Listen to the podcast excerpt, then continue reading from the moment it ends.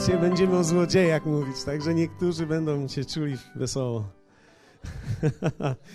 Dzisiaj Jana 10:10. 10. Jana 10:10. 10. Jana 10:10 10, Ewangelia Jana 10 rozdział werset 10 mówi tak: Złodziej przychodzi tylko po to, by kraść, zarzynać i wytracać. Ja przyszedłem, aby miały życie i obfitowały. Spójrzmy na ten pierwszy, pierwszą część tego tekstu. Złodziej przychodzi tylko po to, by kraść, zarzynać i wytracać. Jest kilka dobrych rzeczy w tej, powiedzmy, początkowo złej nowinie. On przychodzi, co mówi nam, że nie jest z nami cały czas.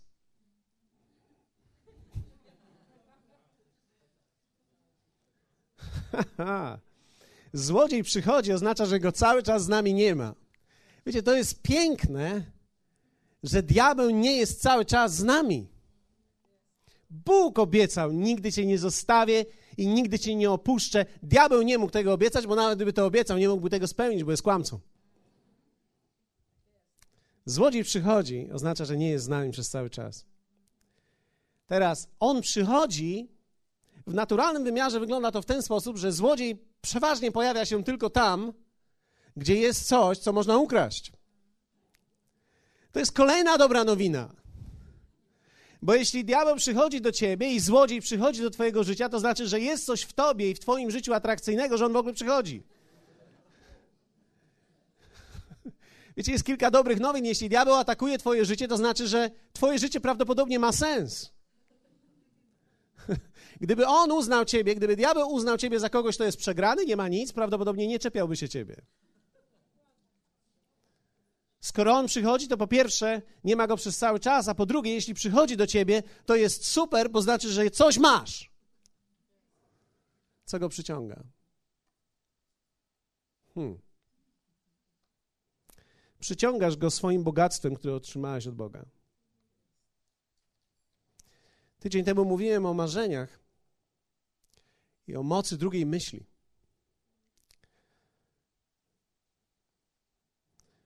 I ja wierzę w to, że to jest to bogactwo, które otrzymaliśmy. Bogactwo, które zostało umieszczone w nas nawet przed urodzeniem. Kiedy wie, czytaliśmy w księdze Jeremiasza, że Bóg mówi: Przeznaczyłem cię, zanim się urodziłeś, umieściłem w tobie olbrzymie bogactwo. Diabeł przychodzi do Twojego życia, ponieważ jesteś bogaty. Problem polega tylko na tym, że czasami diabeł potrafi rozpoznać nasze bogactwo, my niekoniecznie. To oznacza, że możesz być okradziony, nawet nie wiedząc, że coś miałeś.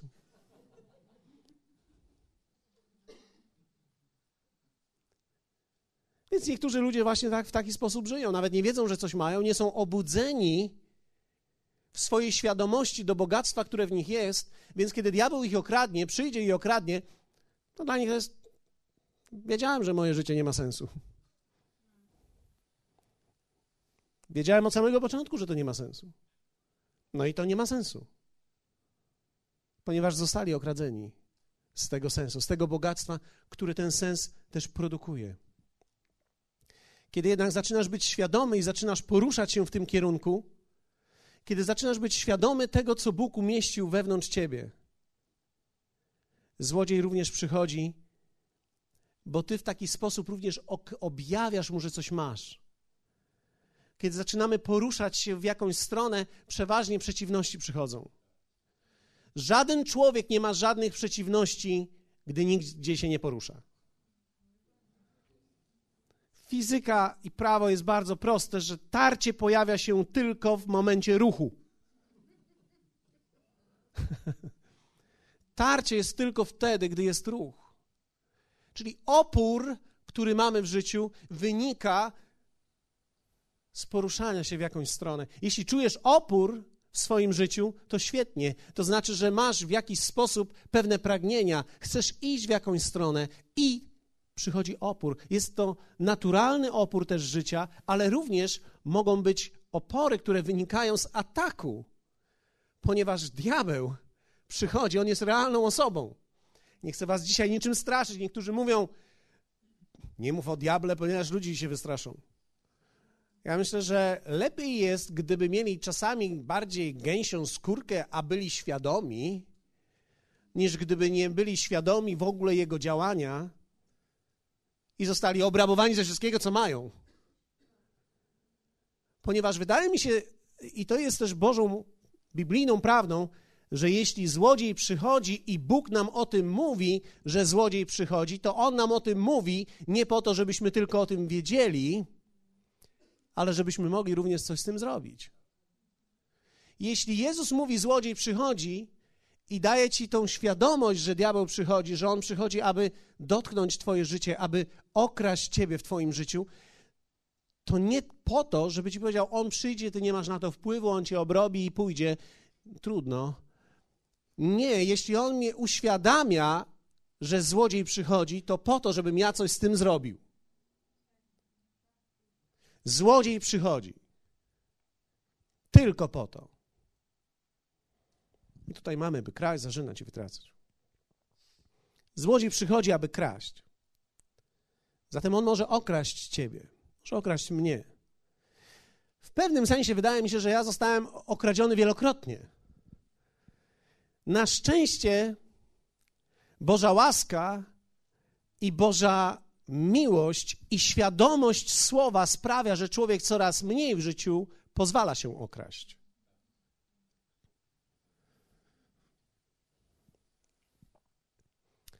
Można to jednak odzyskać.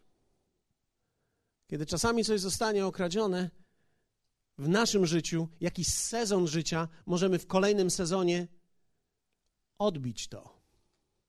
Czyli kiedy diabeł zabrał ci ileś lat, wcale nie oznacza, że całe Twoje życie musi być takie.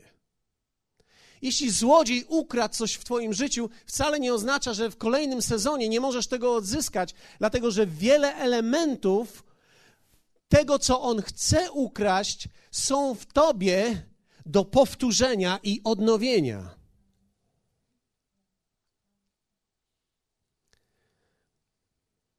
On nie może ci zabrać powołania czy też marzenia, ale może się starać dokonać wszystko, abyś żył tak, jakbyś tego nie miał.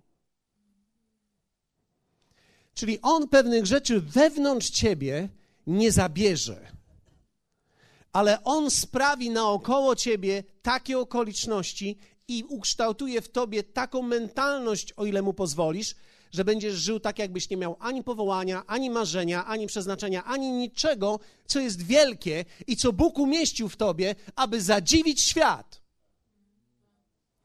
Wierzcie mi, im dłużej studiuję słowo, tym więcej rozumiem taką rzecz, że każdy człowiek ma w sobie z Boga zrodzoną wewnątrz siebie wielkość, aby zadziwić swój świat.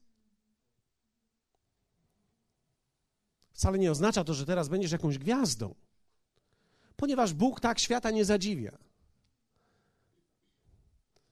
Tak można być zdziwionym ale ja wierzę w to, że każdy człowiek żyje w swoim własnym, wewnętrznym też świecie. I świecie, który go otacza, swojej rodziny, swoich przyjaciół.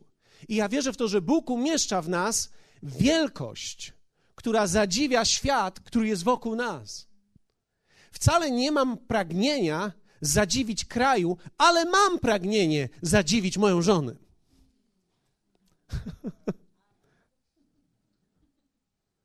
Myślę, że Bóg umieścił we mnie wystarczającą ilość wielkości, aby moja żona była zdziwiona. I zadziwiona, patrząc na mnie, mówiąc: Wielki jest Pan. Rzeczywiście włożył w tobie, w ciebie coś bardzo wielkiego. I ja wierzę w to, że każdy człowiek ma w sobie tą Bożą wielkość, która jeśli nie jest okradziona, ogołocona, jest w stanie zadziwić świat, w którym żyjesz.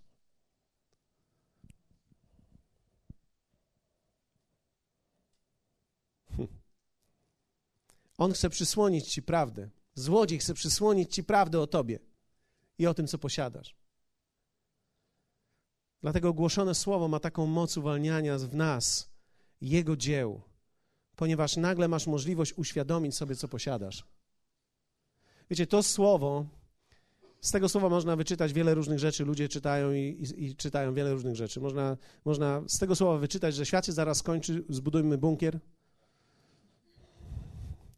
Z tego słowa można wyczytać, wszyscy ludzie są źli, tylko Bóg jest dobry.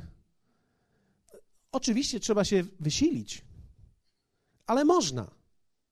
Praktycznie z prawie każdego tekstu można poodcinać, podocinać i pododawać.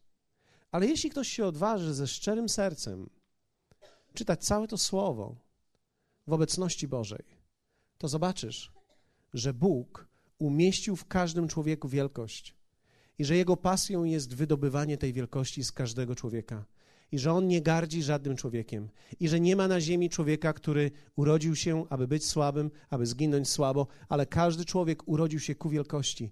Każdy jednak człowiek musi być uświadomiony w tej swojej wielkości, którą otrzymał od Niego, jak również musi być uświadomiony w tym, że kiedy otrzymał to od Boga, ktoś przychodzi, aby to okraść, aby ukraść mu to, aby zabrać to, co jest w nim aby to wszystko, co jest gdzieś wewnątrz niego, to, to poczucie tej wielkości, aby zostało zabite przez różnego rodzaju okoliczności. W 1 Koryntian 2:12 Słowo Boże mówi do nas tak: A myśmy otrzymali nie ducha świata, lecz ducha, który jest z Boga, abyśmy wiedzieli, czym, czym nas Bóg łaskawie obdarzył. Posłuchajcie teraz. A myśmy otrzymali nie ducha świata. Czyli jest jakiś duch, który jest w świecie. Jest jakiś duch, który jest z Boga. Duch, który jest w świecie, uświadamia nas o wielkości innych i każe nam wielbić wszystkich innych z wyjątkiem nas. Nawet ci, którzy są wielbieni, przez tego ducha świata są zmuszani, aby znaleźli kogoś, kto jest większy niż oni i pałają z zazdrości, że nie są właśnie tacy. Duch świata sprawia, że człowiek widzi zawsze kogoś, kto ma więcej, kogoś, kto ma lepiej, kogoś, kto jest większy. Po to, aby wprowadzić ciebie w stan nerwa. Słowo Boże mówi jednak, że Duch Boży uświadamia nas i pokazuje nam, czym Bóg nas właściwie wielkimi rzeczami łaskawie obdarzył. Czyli z tego słowa dowiesz się, co ty masz, jak wielkie rzeczy Bóg umieścił wewnątrz ciebie. Kiedy będziesz w duchu świata, będziesz słyszał: O, tamten wspaniale. I tamten też został wielki. Teraz jest wielki małyż. I to jest wspaniałe. Bardzo lubiłem go oglądać. Ale wiecie, wielu ludzi ma dzisiaj być może większy potencjał nawet niż on miał. Ale nigdy nie wystartują w jego stronę, dopóki nie będą uświadomieni, że to mają. A bardzo trudno jest być uświadomionym, że coś mam, kiedy wielbię cały czas kogoś. Ktoś musi ciebie, ktoś musi mnie, ktoś musi nas uświadamiać, jak wielkie rzeczy Bóg umieścił wewnątrz nas. I to jest Duch Święty, który bierze to słowo i uświadamia nas o wielkości, która została w nas włożona, o tych marzeniach, które zostały w nas włożone, które nie są z nas, ale które są z Boga. Najgorszą rzeczą w życiu nie jest brak czegoś, ale pasywność w momencie, kiedy wszystko posiadam. Brak nie jest problemem człowieka, ale pasywność i pogodzenie się z losem. Muszę Wam powiedzieć, w zeszłym tygodniu miałem bardzo trudne spotkanie. Jedno z najbardziej trudnych spotkań w moim życiu. Ktoś może powiedzieć, a co było takiego trudnego? Przecież masz tyle spotkań różnych. Wiecie, ja spotkałem się z przyjaciółmi, z którymi znam się od ponad 20 lat. I teraz ci ludzie to są również wierzący ludzie. Ale jakim smutnym moim odkryciem było to, że oni pogodzili się z losem i nie chcą już dzisiaj niczego. Okoliczności życia przytłoczyły ich. Także uciszyło to w nich to pragnienie zwycięstwa, pragnienie wielkości, pragnienie dokonania czegoś. Wiecie, brak i okoliczności przychodzą do wszystkich ludzi. Ale nie wszyscy ludzie się poddają. I nie wszyscy ludzie przyłoży, wiecie, przysypani głazami trudnych okoliczności, nie wszyscy ludzie przestają wołać. Wierzę w to, że dzisiaj mówię do kogoś. Jeśli nie na tej sali, to może chociaż przez telewizję albo przez internet. Że mówię do kogoś, kto nawet przytłoczony okolicznościami i głazami życia nie przestanie wołać. Bo jeśli nie przestaniesz wołać, to życie z ciebie dalej będzie wydobyte. I dalej wy, nie tylko będziesz wydobyty, ale również będziesz w stanie osiągnąć to wszystko, co Bóg włożył w ciebie. Nie pozwól się okraść i nie pozwól się przytłoczyć, ponieważ złodziej przychodzi, bo wie, że ty coś masz. To było trudne spotkanie. Rozstaliśmy się z moją żoną, zaczęliśmy sprzątać w domu i tak chodziliśmy obok siebie. Milczeliśmy. Nie wiedzieliśmy, co mamy powiedzieć do siebie. Ponieważ jedna z najtrudniejszych rzeczy w życiu to jest wtedy, kiedy widzisz człowieka, który otrzymał w Bogu wszystko i poddał się. Ktoś może powiedzieć: A skąd wiesz, czy zwyciężę? Prawdopodobnie zwyciężysz. Ja nie jestem gwarantem Twojego zwycięstwa. To słowo jest gwarantem zwycięstwa. Ale słowo również mówi mi, że byli ludzie w liście do Hebrajczyków, że oni nawet, jeśli nie otrzymali czegoś w tym życiu, to w dalszym ciągu odeszli z tego życia wierząc. Co mi mówi, że nigdy nie przestali wierzyć i nigdy nie przestali wołać i nigdy się nie poddali. I wierzę w to, że Bóg wzbudza takich ludzi w tym miejscu. Wierzę w to, że Bóg wzbudza takich ludzi w Polsce. Wierzę w to, że Bóg wzbudza takich ludzi, którzy pomimo okoliczności, pomimo trudności, pomimo różnych złych rzeczy, tragedii, które się wydarzają, nie przestaną wołać. Każdy człowiek może mieć trudny moment, każdy człowiek może mieć trudny sezon, każdy człowiek może być nawet odcięty na parę lat, ale nie pozwól, żeby parę lat zamieniło się na całe życie.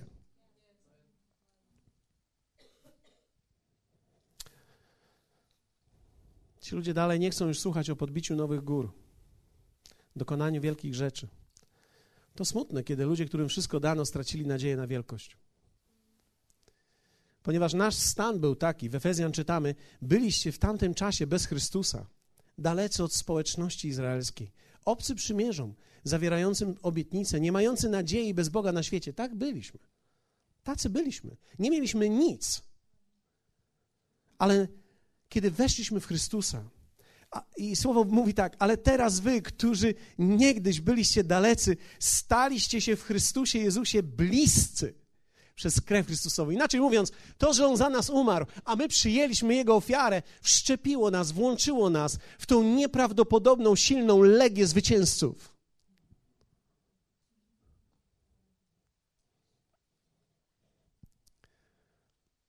Wielkość nie jest luksusem dla nielicznych, ale powołaniem wszystkich. Jeszcze raz to powtórzę. Wielkość nie jest luksusem dla nielicznych. To nie jest, że jeden człowiek miał szczęście, a, a, a, tamten, tamten miał rodziców bogatych, a, a ta miała blond włosy.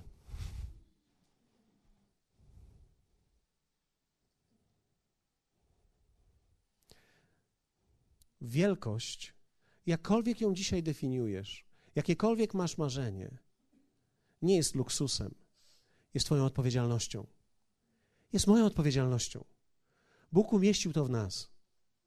Bóg umieścił to w Ciebie. Bóg umieścił to, abyśmy to osiągnęli. Nie pozwól zabrać sobie tego głosu.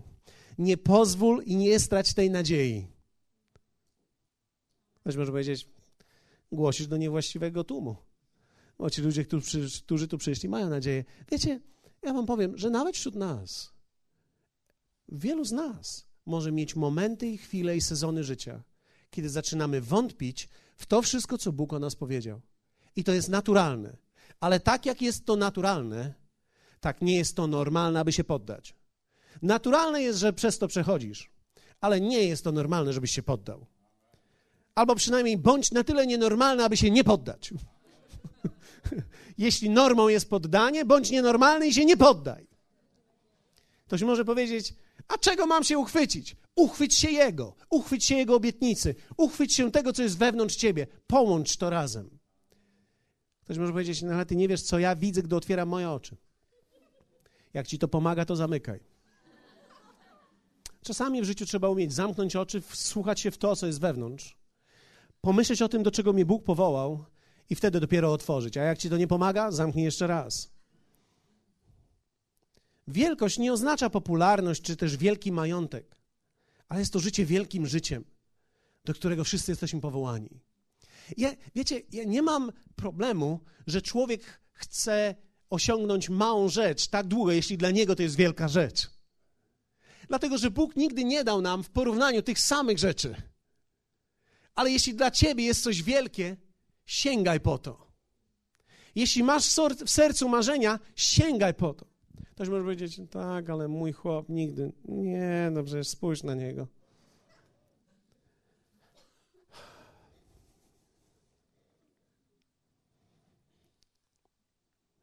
Oglądaliście Supermana?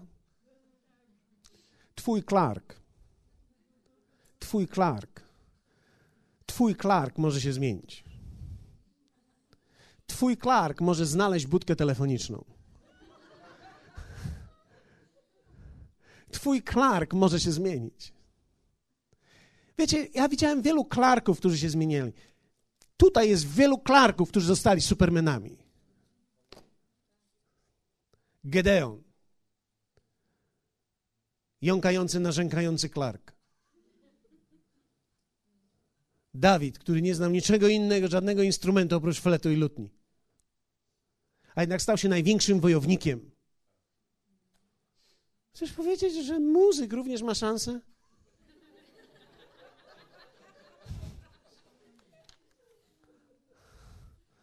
Tego nie powiedziałem.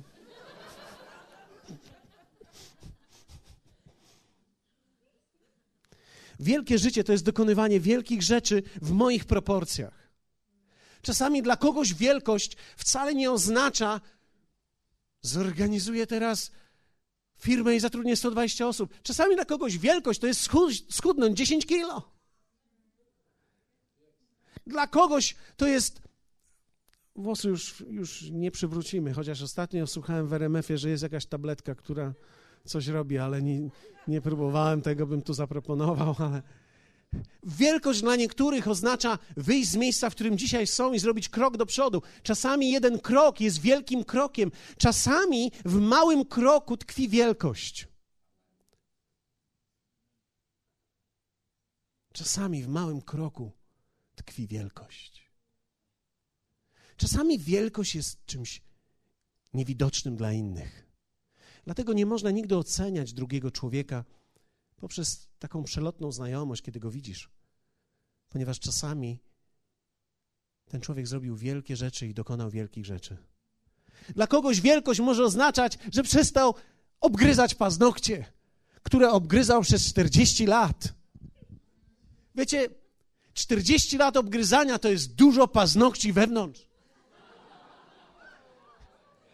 Ten człowiek zmienił całkowicie swoją dietę.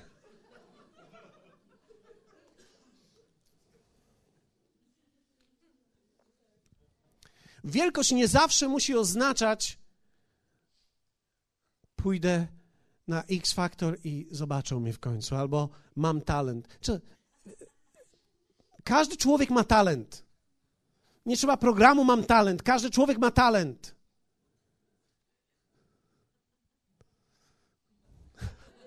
Nie, nie wierzycie mi, ja nie pójdę w tą stronę. Niektórzy mnie ciągną i mówią, powiedz coś o tym talencie. Nie, nie będę o tym mówił.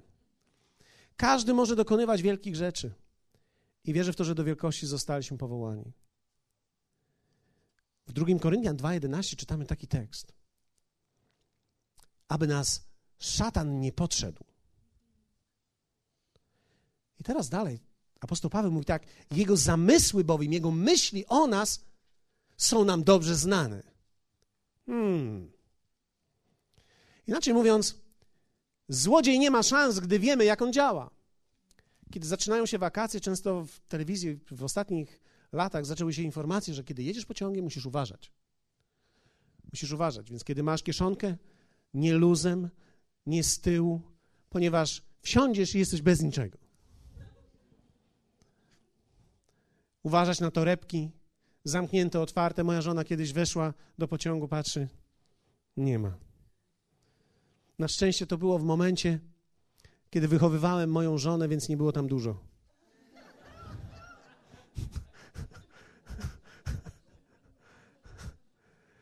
Nie przejmujcie się, teraz jest moment, kiedy ona wychowuje mnie.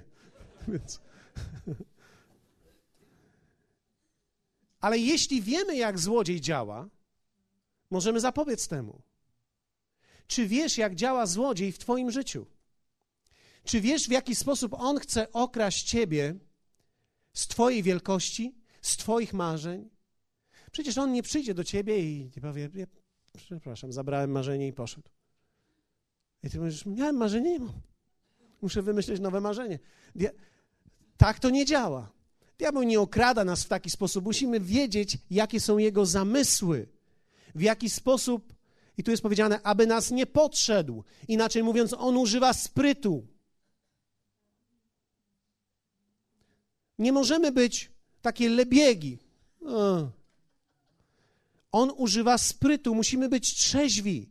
Musimy myśleć, on używa sprytu, żeby zniszczyć rzeczy w nas. I wiecie, kiedy będę teraz czytał to, co jest, w jaki sposób on chce to zrobić, to chcę powiedzieć wam, że ja w dalszym ciągu uważam na to. To nie jest tak, że jak mnie już nie okradł kiedyś, to już mnie nie będzie próbował okraść. W dalszym ciągu mnie próbuje okraść. Wierzcie mi, kiedy miałem spotkanie z tymi przyjaciółmi i kiedy oni poszli, ja, ja położyłem się spać. Położyłem się spać i leżę i nie mogę zasnąć. Nie mogę zasnąć, ponieważ widzę, że nie ma sensu to, co oni mówili, nie ma sensu. I teraz ja czuję, wiecie, jak to bezsensowie weszło na piętro i weszło na mnie. I tak leżę i tak, nie, no to wszystko naprawdę jest bez sensu, no. No bez sensu, no. No nie da się, widać się nie da. No nie, no, tyle słyszeli, no, no nie da się, no. I tak leżę i czuję po prostu, jak ten złodziej przychodzi i kładzie się obok mnie. Wiecie, jak żona się kładzie, nie jest wiadomo wtedy. Ale ten złodziej położył się obok mnie, ja czułem ciężar. A że śpię ostatnio na materacu, czułem od razu, że osoba weszła. Czujesz ciężar na sobie. Czy ktoś z was czasami ma kłopoty, żeby zasnąć? Czujesz, jak ciężar przychodzi. Te myśli wszystkie. O, nie ma sensu, to nie ma sensu. I tam to nie ma sensu. Nagle pomyślałem sobie, ojcie, to nie ma. Ja już wiem. To on przychodzi, aby przez przyjaciół, kiedy jesteś otwarty, kiedy jesteś najbardziej otwarty na ludzi, bo ich kochasz, bo jesteś z nimi blisko, coś cię z nimi łączy, aby wsunąć ci taką delikatną myśl. Nie ma sensu. Po co się wysilasz? I tak skończysz jak wszyscy. Na średnio, na, na, na szaro. I tak będzie. Nie, nie ma sensu sięgać po wielkie. Po co jest sięgać po wielkie? Wiecie, dlatego wierzę w to, że tak kluczowe jest, jakich ludzi mamy wokół siebie. Nie możemy zapewnić tego, żeby wszyscy mówili do nas w wielki sposób, kiedy wychodzisz na zewnątrz ze swojego domu czy ze swojego mieszkania, sąsiedzi nie stoją i nie wiwatują i nie mówią: Wielkość nadchodzi, wielkość wychodzi. rzadko kiedy, rzadko kiedy, wiecie, Biblia mówi, że my jesteśmy w biegu, ale rzadko kiedy biegniemy tak, jak biegnie Justyna Kowalczyk, gdzie miliony ludzi ją obserwują i wszyscy krzyczą i ona słyszy to i ma tą presję. Ale wiecie, presja jak presja. Ludzie ją podnoszą, stoją obok, pokrzykują dalej, dalej, dalej, dalej. Ty wychodzisz z domu, podchodzisz do auta, patrzysz, nie ma tablic rejestracyjnych.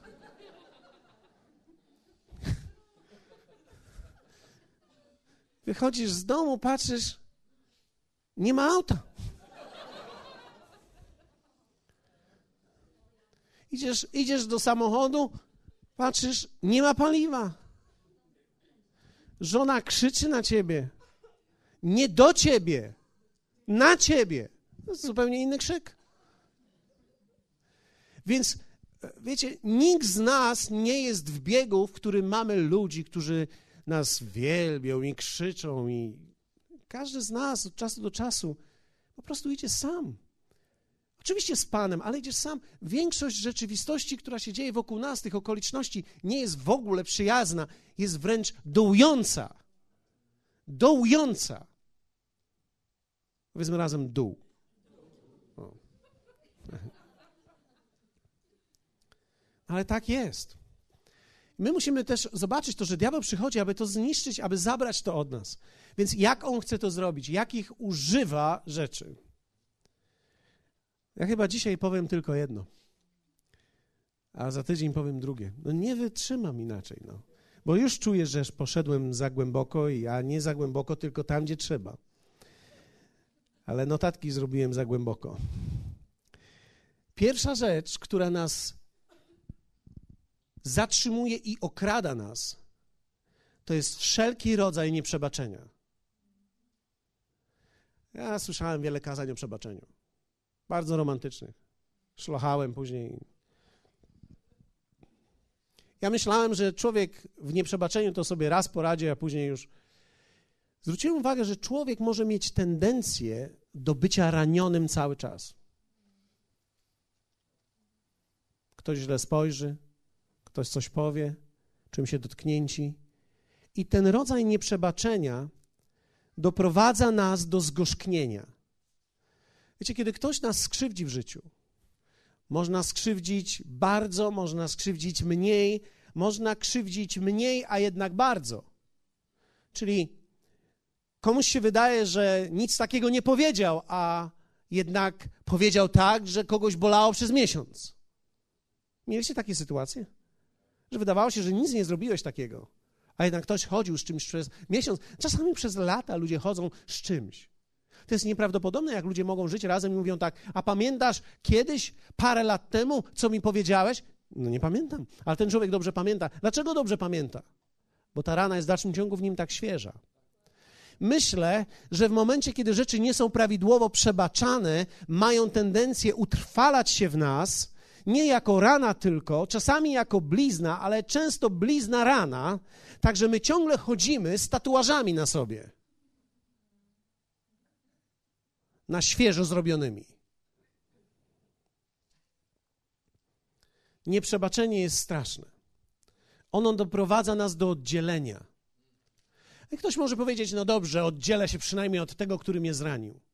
Nie, problem jest taki, że jeśli jesteś nadwrażliwy na swoim punkcie, albo jeśli naprawdę ktoś ciebie zranił, jeśli są sytuacje takie w życiu, to prawdopodobnie nie tylko jedna osoba, ale wielu ludzi mogą, może ranić ciebie, jeśli wystarczająco blisko nich będziesz. Czyli to nie jest część Twojej jakiejś historii, ale zranienia mogą być częścią Twojej codzienności. I jeśli tak będzie, będziesz się izolował, będziesz podejrzliwy. Wiecie, nieprzebaczenie tworzy w nas rzeczy, które nas zabijają. Podejrzliwość. Ciekawe, co ten ode mnie chce teraz. A ta, co tak patrzy. Wiecie, człowiek może dojść do takiego miejsca, w którym się zastanawia i jest podejrzliwy względem wszystkich innych ludzi. Ktoś przychodzi do ciebie z jakąś ofertą, a ty myślisz, no to złodziej, co on ode mnie chce? On chce ci pomóc, ale ty już tego nie widzisz, ty myślisz, że ktoś chce cię zniszczyć. Cynizm. Cynizm to jest tak naprawdę produkt nieprzebaczenia i zranienia. Ludzie stają się cyniczni i z cynizmu tworzą rodzaj swojego życia. Krytycyzm. Wiecie, ja wierzę w to, że każdy człowiek powinien myśleć i umieć myśleć. Trzeźwe, zdrowe myślenie o rzeczach i umie umiejętność oceny rzeczy jest bardzo ważna. Ale krytycyzm zabija. W konsekwencji cię zabije i cię odizoluje będziesz odizolowany, będziesz poniszczony, ponieważ wszystko będzie źle, wszystko będziesz podejrzewał, wszystko jest nie tak, w każdym człowieku znajdziesz coś nie tak. Nawet w sobie to cię dobije już w ogóle, bo kiedy spojrzysz w lustro, powiesz: Oj, niedobrze. Więc krytycyzm, to co wytwarza człowiek wewnątrz siebie z powodu właśnie nieprzebaczenia, doprowadza nas do nieprawdopodobnego zniszczenia w życiu. Dlatego, że ranimy w ten sposób innych. Powstaje nieufność, w konsekwencji samotność. Samotność to bezpieczna klatka dla zranionych. Bardzo bezpieczna. Nie można jednak nic wytworzyć w takim stanie. Nie można dokonać żadnych wielkich rzeczy, kiedy człowiek nosi w sobie nieprzebaczenie. Wiecie, jeśli, jeśli ciągle próbujemy zawalczyć z tymi emocjami, to są negatywne emocje. Nieprzebaczenie powoduje w nas negatywne emocje. Gdy pomyślisz o osobie, która cię zraniła, czujesz się źle. To jest sygnał, że w tobie nie zaszło prawidłowe przebaczenie. Dlatego, że przebaczenie uwalnia. Nie chodzi tylko o to, abyś ty przebaczył, żeby tamten człowiek się poczuł dobrze. Chodzi o to, że kiedy ty przebaczasz, ty zdrowiejesz. Kiedy, ty, kiedy przebaczam, ja leczę się. Sam przychodzi uzdrowienie do mojego serca. Ten balsam, ten olej z nieba przychodzi na człowieka, który przebacza. A jednak przebaczać musimy przez cały czas. Dlatego, że w pewnym sensie, proszę, nie, zrozumcie mnie źle, ludzie są okrutni dla nas. W naszym mniemaniu. Dlatego, że my często nie powiedzielibyśmy rzeczy tak, jak oni mówią. Czy mieliście kogoś, kto przyszedł do ciebie i powiedział: Wiesz, muszę ci powiedzieć prawdę. I to już źle brzmi samo w sobie. Nie chodzi o to, że ty nie chcesz prawdy, ale czasami nie chcemy prawdy od kogoś. Czasami nie chcemy prawdy od tej właśnie osoby. Kiedy moja żona mówi, nie, już powiem ci prawdę, ja, ja, czasami się zastanawiam, czy ja naprawdę tak bardzo kocham tą prawdę. Ja nie wiem, czy ja chciałbym ją usłyszeć. Kiedy przyjaciele, którzy mnie otaczają, powiedzą do mnie, powiedzieć ci prawdę? Oczywiście, że chcę prawdę, ale jak wielu z was wie o tym, że moje odczucie wtedy jest takie, o mój Boże, co ja zrobiłem, co ja powiedziałem, co się stało. Wiecie, czasami człowiek nawet nie wie, że kogoś dotknie, dlatego że tak żyjemy w życiu. Spotykamy różnych ludzi. Pamiętam, jak zdarzało się i prawdopodobnie zdarza się i będzie się zdarzać, kiedy, wiecie, czasami mówię tutaj na spotkaniu i przez przypadek wejdę w jakiś temat, ten człowiek skojarzy i myśli, że to o nim, czuje się dotknięty i zraniony. Mój Boże, to nie było moją intencją, ale ten człowiek czuje się zraniony. I teraz, co zrobić, kiedy czuję się zraniony? Myślałem, że to do mnie, a nie wiem, czy to było naprawdę do mnie. A ktoś może powiedzieć, ja jestem przekonany, że to do mnie było. Nie bądź nigdy przekonany. Ponieważ ludzie, wierz mi, rzadko kiedy intencjonalnie nas ranią. Najwięcej zranień w naszym życiu jest nieintencjonalnych. Musimy być wolni od tego. Ja powiem wam szczerze, po tym spotkaniu z tymi przyjaciółmi ja się czułem zraniony. Gwarantuję wam drugą stronę. Gdy oni wyszli, oni też czuli się zranieni. Ponieważ pomyśleli sobie, a co się z nim stało? A co mu jest teraz? Czemu, czemu tak brzmi, tak jakby nas oceniał? Czemu nam nie chce dać świętego spokoju? My chcemy święty spokój, a on co, coś od nas chce. A z drugiej strony ja siedziałem i myślałem sobie, a czemu wy czegoś od życia nie chcecie? Czemu, czemu się poddaliście? Prawdopodobnie ta cała sytuacja spowodowała, że wszyscy poczuliśmy się zranieni, i teraz, kiedy jesteśmy zranieni, odpowiedzią na to jest wybaczenie. Ja muszę przebaczyć i muszę umieć prosić o przebaczenie. Muszę umieć wybaczać, ciągle wybaczać. Kto z Was jest w relacji małżeńskiej, ten wie, że małżeństwa nie da się zbudować, kiedy człowiek nie włączy w sobie na stałe przycisku przebaczenia. Kiedy musisz go za każdym razem włączyć, o, muszę przebaczyć, to, to już jest za późno, ty będziesz haczył tu. Ty go weź, włącz na stałe, zaklej go, ponieważ taka rzeczywistość życia, jaką będziesz miał, sprawi, że nie będzie ani jednego dnia, w którym nie będziesz czuł się albo czuła się zraniona. Zrobił herbatę wszystkim, mi nie zrobił. Zraniona. Wszedł, wszedł do kościoła, wiecie, tutaj, wszedł do kościoła w drzwi, mnie nie puścił pierwszy. Zostawił mnie z dziećmi w samochodzie.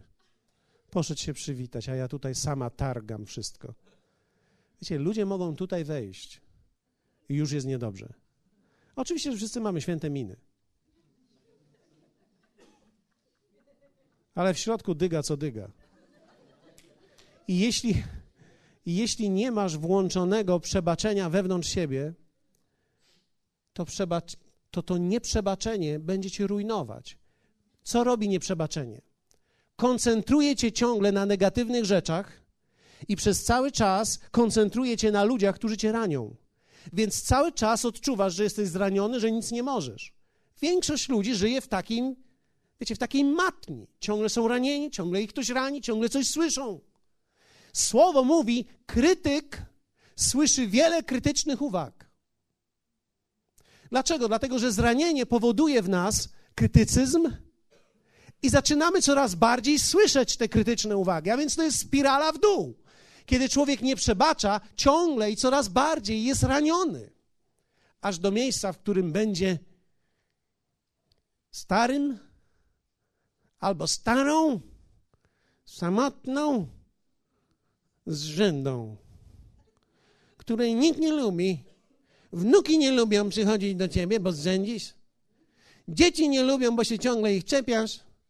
I sąsiedzi cię nie lubią, bo ciągle ze szczotką machasz. Wiecie, ja nie mówię, że tak będzie z tobą. Ja tylko mówię, że kiedy ludzie nie przebaczają, w końcu stają się samotni. Dlatego, że jeśli ciągle nie przebaczasz, to będziesz chodził non-stop w pretensjach. Jak można rozwinąć skrzydła, jak pani pretensja siedzi i je związała? Pretensje do domu, pretensje do męża, pretensje do żony, pretensje do świata, pretensje do Tuska, pretensje do wszystkich, pretensje, ca, pretensje, pretensje. Bo wszędzie jestem zraniony, czuję się zraniony. Ciągle trzeba przebaczać. Ten przycisk musimy dzisiaj włączyć. I ja wierzę w to, że dzisiaj jest dzień włączenia przycisku przebaczenie na stałe i zaklejenie.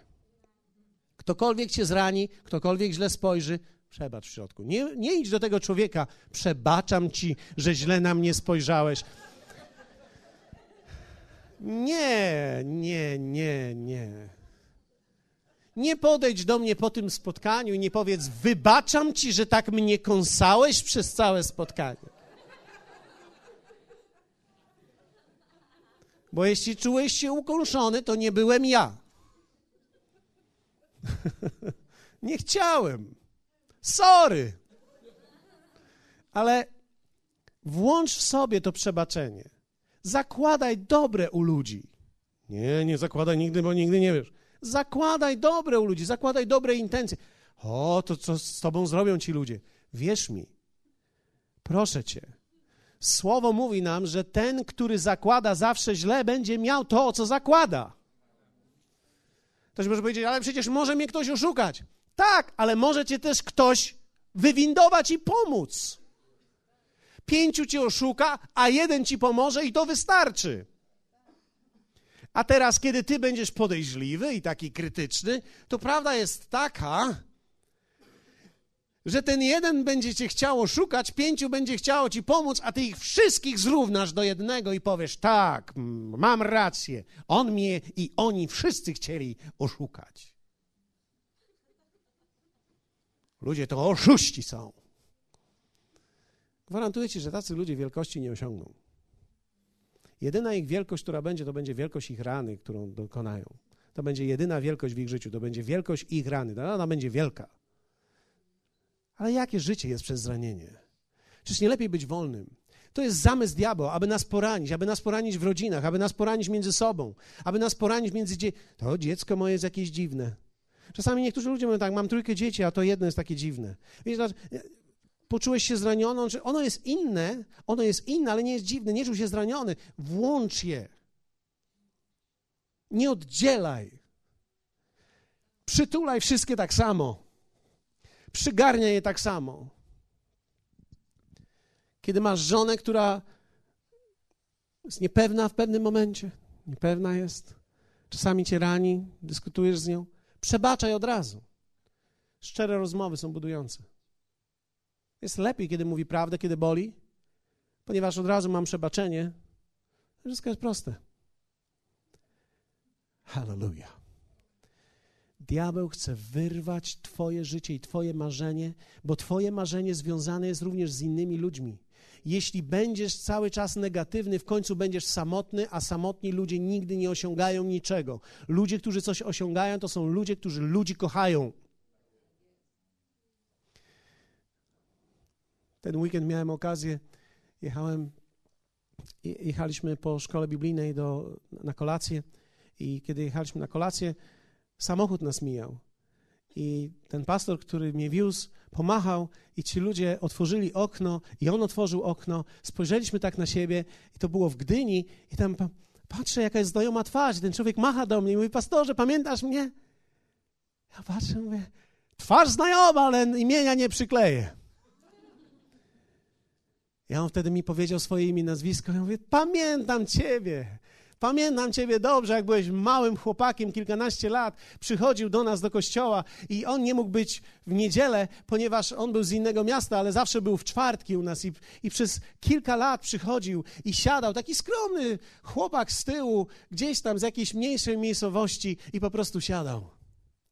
I wiecie, ale zawsze było to w nim, on zawsze był ciepły, miły i, i, i wiecie, to jest niesamowite, kiedy spotykasz otwartych ludzi, którzy nie są poranieni. Mm ale otwarty, uśmiechnięty, macha do ludzi. Przysiadł się do nas, kiedy byliśmy w tej restauracji, na kolacji. I on mówi, pastorze, tutaj mieszkam teraz. Żyjemy naprawdę fajnie, mam żonę, mam trójkę dzieci. Jak się macie wy? Ja mówię, że okej. Okay. On mówi, u nas też w porządku wszystko. Fajnie was widzieć, na razie, pa. Przysiadł się specjalnie, żeby pobyć z nami chwilę. Pomyślałem sobie, to jest genialne.